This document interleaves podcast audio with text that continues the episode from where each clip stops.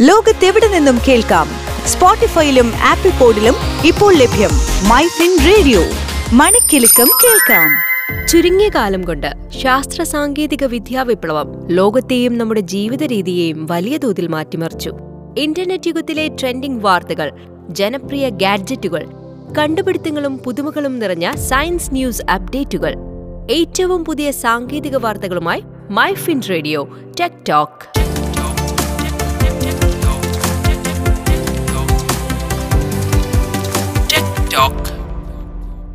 നമസ്കാരം. ടെക് ടോക്കിലേക്ക് സ്വാഗതം. രാജ്യത്തെ ഇ വേസ്റ്റ് കുറയ്ക്കുക എന്ന ലക്ഷ്യത്തോടെ ഗാഡ്ജറ്റ്സുകൾക്ക് പൊതുവായി ഒറ്റ ചാർജർ എന്ന ആശയം കൊണ്ടുവരുന്നത് സംബന്ധിച്ച് കേന്ദ്ര ഉപഭോക്തൃകാര്യ മന്ത്രാലയം വ്യവസായ പങ്കാളികളെ ചർച്ചയ്ക്ക് ക്ഷണിച്ചിരിക്കുകയാണ്. ഈ വിഷയമാണ് ഇന്ന് നമ്മൾ ടെക് ടോക്കിൽ സംസാരിക്കുന്നത്. ഒപ്പമുള്ളത് മാധ്യമപ്രവർത്തകനായ ജെയിംസ് പോൾ.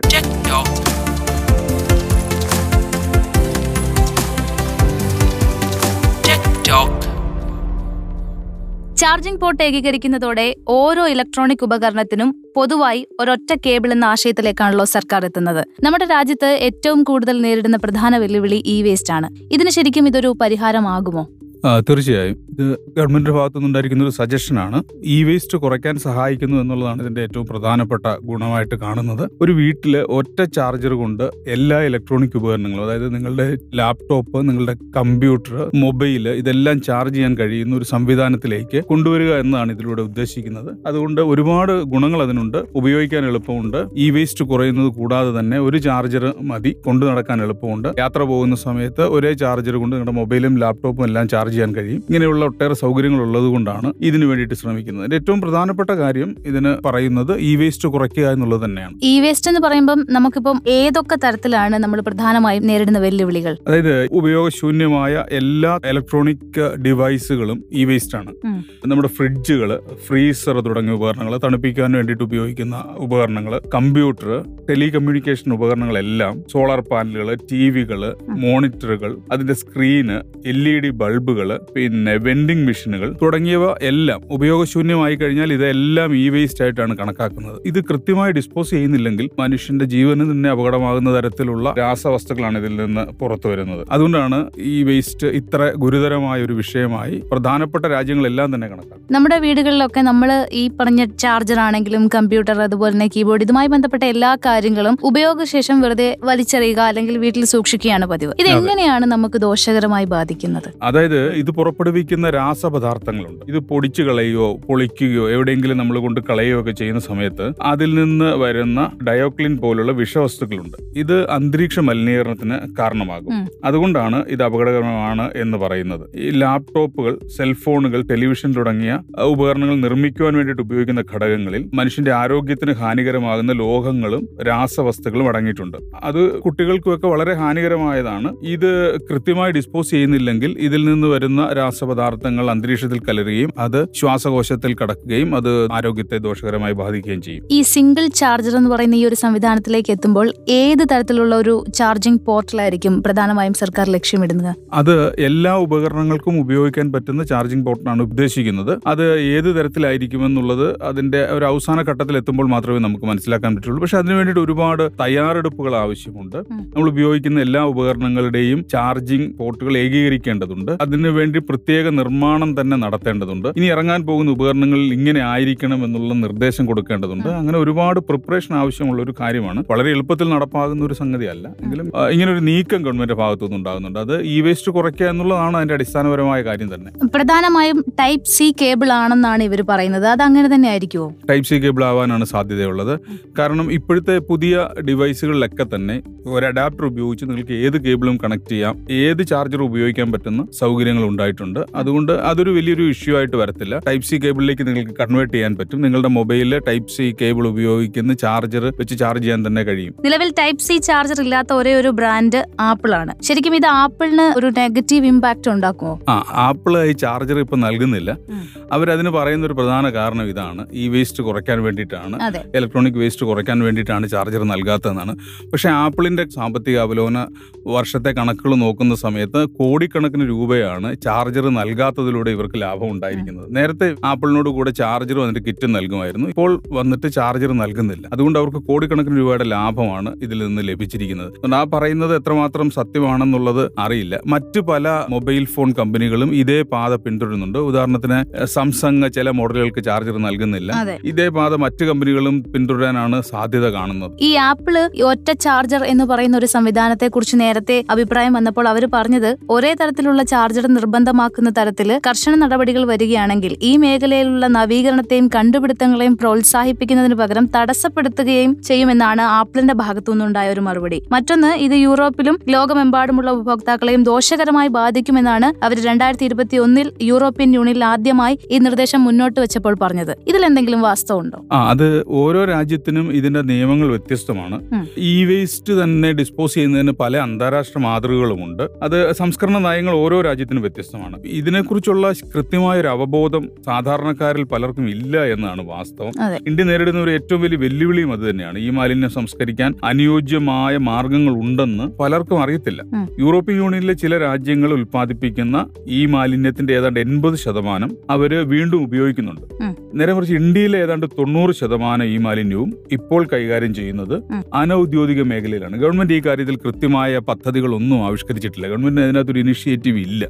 അത് സ്വകാര്യ വ്യക്തികളും സ്വകാര്യ സംഘടനകളും മറ്റുമൊക്കെയാണ് ഇത് ചെയ്യുന്നത്. അതുപോലെ ഇന്ത്യയിലെ ഈ മാലിന്യ നിയമങ്ങൾ എന്ന് പറയുന്നത് അത് പരിഷ്കൃത സമൂഹത്തിന് യോജിച്ചതാണോ എന്ന് പോലും സംശയമുണ്ട്. രണ്ടായിരത്തി പതിനൊന്ന് മുതൽ ഈ മാലിന്യ സംസ്കരണത്തിന് പ്രത്യേക നിയമങ്ങൾ ഇന്ത്യയിൽ നിലവിലുണ്ട്. പക്ഷേ ഈ വേസ്റ്റിന്റെ ഡിസ്പോസലിനെ കുറിച്ചും അതിന്റെ സംഭരണത്തെക്കുറിച്ചും അതിന്റെ പുനരുപയോഗത്തെ കുറിച്ചും എല്ലാം കൃത്യമായി പറയുന്നുണ്ട്. അതിന്റെ ഇംപ്ലിമെന്റേഷനിൽ വന്ന പാളിച്ചകളും പ്രായോഗികമല്ല എന്നുള്ള കാര്യങ്ങളും ഒക്കെയാണ് ആളുകൾ ഇതിൽ ചൂണ്ടിക്കാട്ടുന്നത്. അതുകൊണ്ടാണ് ഇന്ത്യയിൽ കൃത്യമായ രീതിയിൽ ഈ മാലിന്യ സംസ്കരണം നടക്കാത്തത് എന്നാണ് പറയുന്നത്. ശാസ്ത്രീയമായ ഒരു പുനരുപയോഗ രീതി നമുക്ക് ഇപ്പോഴും ഇല്ല എന്ന് തന്നെ പറയാം. അതാണ് അതിന്റെ കൃത്യമായ കാര്യം. ശാസ്ത്രീയമായ രീതിയിൽ ഇത് പുനരുപയോഗിക്കാനുള്ള ഒരു രീതി ഇതുവരെ വന്നിട്ടില്ല. ഇന്ത്യക്കാരിൽ അങ്ങനെ ഒരു ചിന്ത തന്നെ ഇല്ല. ഇതിങ്ങനെ വീണ്ടും ഉപയോഗിക്കേണ്ടതാണെന്ന് കരുതുന്നില്ല.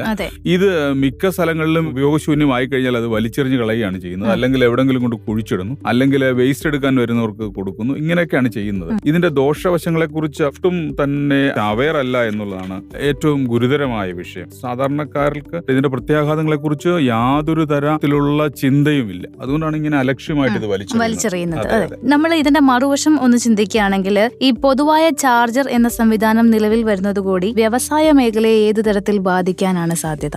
അതിന്റെ ചെറിയ തോതിൽ അതിനുള്ള പ്രത്യാഘാതങ്ങൾ ഉണ്ടാകുക തന്നെ ചെയ്യും. അതായത് മറ്റ് ചാർജറുകൾ നിർമ്മിക്കുന്ന കമ്പനികൾക്കൊക്കെ അത് ഇതിലേക്ക് കൺവേർട്ട് ചെയ്യേണ്ടി വരും. അതല്ലെങ്കിൽ ചിലരൊക്കെ അതിൽ നിന്ന് മാറേണ്ടി വരും. പഴയതുപോലുള്ള ചാർജറുകൾ അത്രയധികം ചാർജറുകളുടെ ആവശ്യം വരുന്നില്ല. ഇങ്ങനെയുള്ള വിഷയങ്ങളെല്ലാം തന്നെ ഉണ്ട്. എങ്കിലും അത് വളരെ നല്ലൊരു ചൂടുവെപ്പായിട്ട് വേണം കാണാനായിട്ട്. കാരണം അതുകൊണ്ടുണ്ടാവുന്ന ഗുണങ്ങൾ അതിന്റെ ദോഷങ്ങളെക്കാൾ ഒരുപാട് വലുതാണ്. അത് മനുഷ്യന് ഉപയോഗിക്കാനുള്ള സൗകര്യം കൂടാതെ തന്നെ ഇ വേസ്റ്റിനെ ഗണ്യമായി കുറയ്ക്കാൻ സഹായിക്കുന്നു എന്നുള്ളത് തന്നെയാണ് അതിന്റെ പ്രധാന കാര്യം. രണ്ടായിരത്തി പത്തൊമ്പത് വരെയുള്ള ആറ് വർഷത്തെ കണക്കാണ് നമുക്ക് ലഭ്യമായിട്ടുള്ളത്. അത് നോക്കുകയാണെങ്കിൽ ഇന്ത്യയിലെ ഇ വേസ്റ്റിൽ ഏതാണ്ട് രണ്ടര മടങ്ങ് വർധനമാണ് ആറ് വർഷം കൊണ്ട് ഉണ്ടായിരിക്കുന്നത്. അത്രയധികം ഇ വേസ്റ്റ് ആണ് ഇന്ത്യയിൽ ഉള്ളത്. സാങ്കേതിക വിദ്യയുടെ വളർച്ചയോടൊപ്പം തന്നെ ഇലക്ട്രോണിക് ഉപകരണങ്ങളുടെ ഉപയോഗവും വർദ്ധിച്ചു വരികയാണ്. ഇനി വരാൻ പോകുന്ന വർഷങ്ങളിൽ കൂടുതൽ കൂടുതൽ ഇലക്ട്രോണിക് ഉപകരണങ്ങൾ വിപണിയിലെത്തുകയും കൂടുതൽ കൂടുതൽ ഗാഡ്ജറ്റുകളും മറ്റും വരികയും ആളുകൾ അതിലേക്ക് തിരിയുകയും ചെയ്യും. അങ്ങനെ വരുമ്പോൾ അതോടൊപ്പം ഇ വേസ്റ്റും വർദ്ധിച്ചു വരും. അത്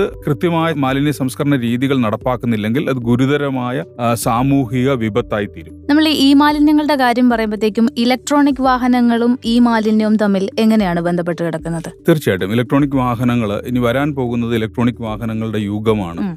ഇലക്ട്രോണിക് വാഹനങ്ങളിലേക്ക് പൂർണമായും മാറണമെന്നാണ് ഇന്ത്യ പോലുള്ള രാജ്യങ്ങളിലെ ഗവൺമെന്റുകൾ തന്നെ ആവശ്യപ്പെട്ടുകൊണ്ടിരിക്കുന്നത്.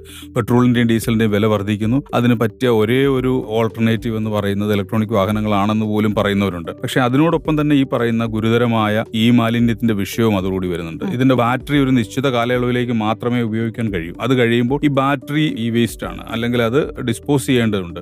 അങ്ങനെ വാഹനങ്ങളുടെ എണ്ണം വർദ്ധിക്കുന്നതോടൊപ്പം തന്നെ ഇതുപോലെ ഉപയോഗശൂന്യമാകുന്ന ബാറ്ററികളും മറ്റ് ഇലക്ട്രോണിക് ഡിവൈസുകളും പ്രോപ്പറായിട്ട് ഡിസ്പോസ് ചെയ്യാനുള്ള മാർഗങ്ങൾ കൂടി കണ്ടെത്തേണ്ടതുണ്ട്. രണ്ടായിരത്തി മുപ്പത് ആകുമ്പോഴേക്കും മുപ്പത് ശതമാനം സ്വകാര്യ ഇലക്ട്രോണിക് കാറുകളും എഴുപത് ശതമാനം വാണിജ്യ ഇലക്ട്രോണിക് വാഹനങ്ങളും നിരത്തിലിറക്കാനാണ് ഇന്ത്യ ലക്ഷ്യമിടുന്നത്. ഈ ഇലക്ട്രോണിക് വാഹനങ്ങളുടെയും ഇലക്ട്രോണിക് ഉൽപ്പന്നങ്ങളുടെയും ജനപ്രീതി കൂടുന്നതനുസരിച്ച് അതിന്റെ ഈ മാലിന്യവും വർദ്ധിക്കുകയാണ് ചെയ്യുന്നത്. ബാറ്ററിയിൽ നിന്നാണ് ഇതിന്റെ അകത്ത് പ്രധാനമായിട്ടുള്ള ഈ വേസ്റ്റ് വരുന്നത്.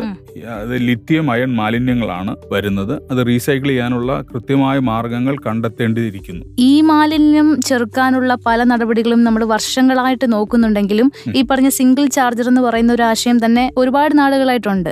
പക്ഷെ ഇത് ഇത് നടപ്പാകാനുള്ള ഒരു കാലതാമസമില്ല. ഇത് ഉടനെ നടക്കാൻ സാധ്യതയുണ്ടോ? സിംഗിൾ ചാർജർ എന്നുള്ളത് ഉടനെ നടക്കാനുള്ള സാധ്യതകൾ കാണുന്നുണ്ട്. നമ്മൾ ഈ പറഞ്ഞതുപോലെ തന്നെ ഒരു അഡാപ്റ്റർ ഉപയോഗിച്ച് നിങ്ങൾക്ക് ഏത് ചാർജറിലേക്കും കണക്ട് ചെയ്യാൻ പറ്റുന്ന സൗകര്യങ്ങൾ അതിനുള്ള സാങ്കേതിക വിദ്യ നിലവിലുണ്ട്. അതുകൊണ്ട് അത് സാധ്യമായ കാര്യമാണ്. അതോടൊപ്പം തന്നെ കൃത്യമായ രീതിയിൽ പ്ലാൻ ചെയ്യുകയും അതനുസരിച്ച് ഇത് ഇംപ്ലിമെന്റ് ചെയ്യുകയും ചെയ്താൽ ഇത് സാധ്യമാകുന്ന കാര്യം തന്നെയാണ്.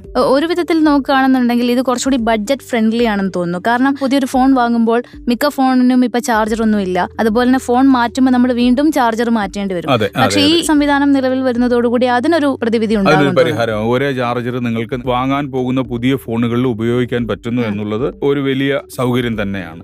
ഇലക്ട്രോണിക് ഉപകരണങ്ങളുടെയും അതുപോലെ തന്നെ ഇ വേസ്റ്റ് വരാൻ സാധ്യതയുള്ള ഉപകരണങ്ങളിലൊക്കെ എത്രമാത്രമാണ് ഒരു അപകട തോത് എന്ന് പറയുന്നത്? ഇതിന്റെ അപകടം നമ്മളത് മനസ്സിലാക്കിയില്ലെങ്കിൽ അത് വളരെ ഗുരുതരമായ സാമൂഹ്യ ആരോഗ്യ പ്രശ്നങ്ങൾ സൃഷ്ടിക്കും.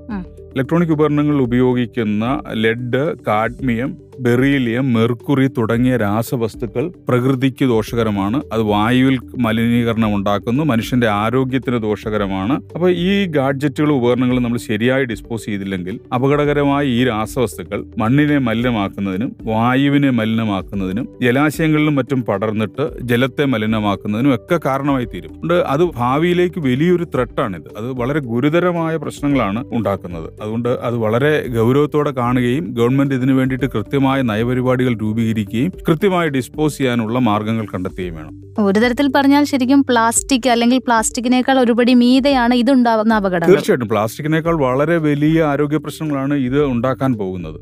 Okay thank you James Paul ഈ വിഷയത്തിൽ നമ്മുടെ ഒപ്പം ഇത്രയും നേരം പ്രതികരിച്ചത് thank you Jasmine thank you very much ആധുനിക സാങ്കേതിക വിദ്യയുടെ വിശേഷവുമായി വീണ്ടും വരും വരെ കേൾക്കൂ my fin radio. Manikilakam, Telkam. Switch to Business MyFin Point. Tune to listen MyFin Radio.